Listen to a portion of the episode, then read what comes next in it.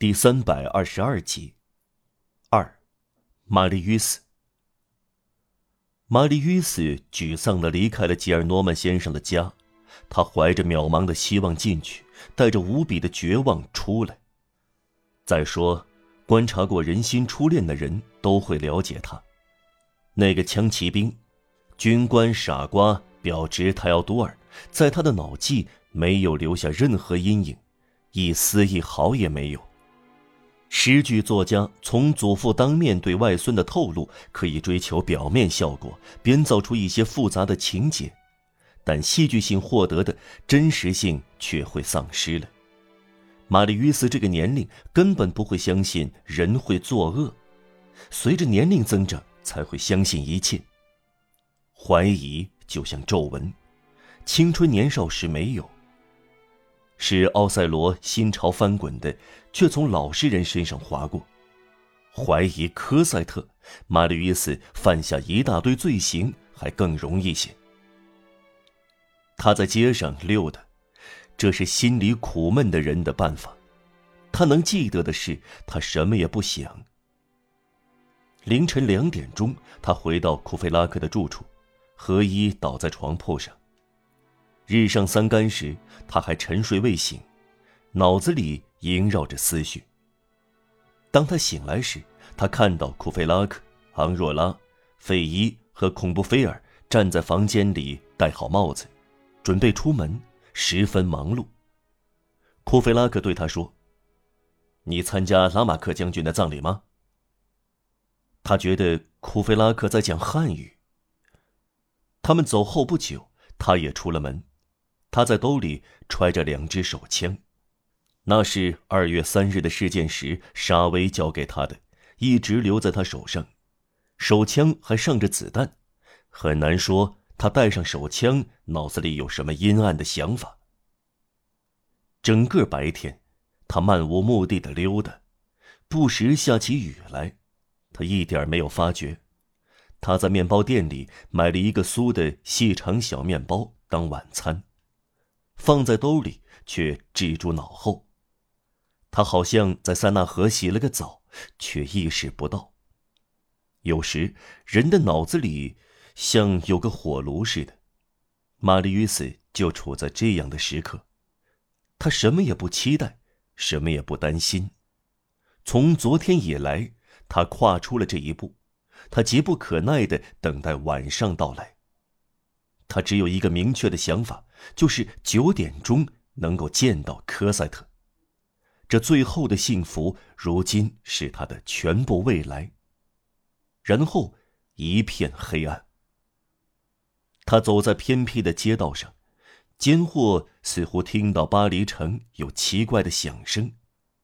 他从遐想中摆脱出来，说道：“是打起来了吗？”夜幕降临，九点整，正如他答应科赛特那样，他来到普吕美街。当他走进铁栅门时，他忘却了一切。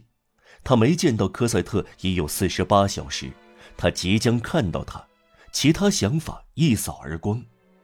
他只感到从未有过的喜不自禁。这种时刻如同几个世纪。总有至高无上和美妙的东西掠过时，充满了整个心灵。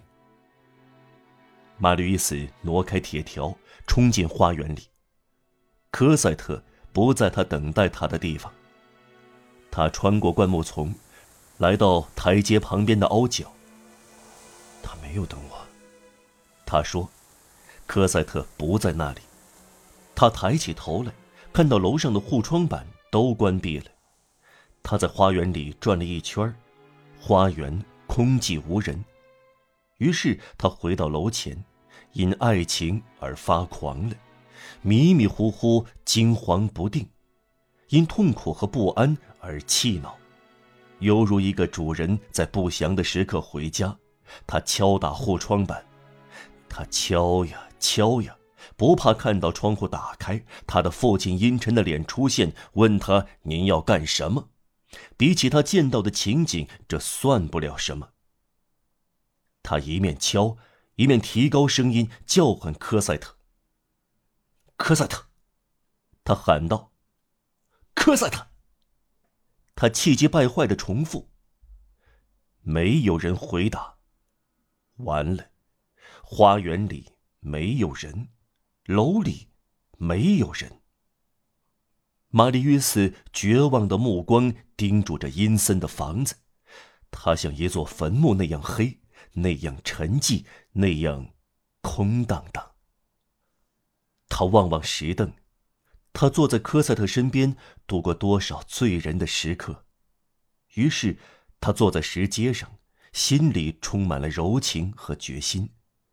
他在思想深处祝福自己的爱情，思忖着：既然科萨特走了，他只有一死。突然，他听到一个声音，仿佛来自街上，穿过树木，喊道：“玛丽约斯先生。”他站起来。“嗯？”他说，“玛丽约斯先生，您在那里吗？”是的，玛丽约斯先生。那声音又说：“您的朋友们在马场街街垒等着您呢。”这个声音他并不完全陌生，他像艾布尼娜嘶哑难听的声音。马特伊斯奔向铁栅门，挪开活动的铁条，探出头去，看到一个人，他觉得像年轻人，奔跑着引入暮色中。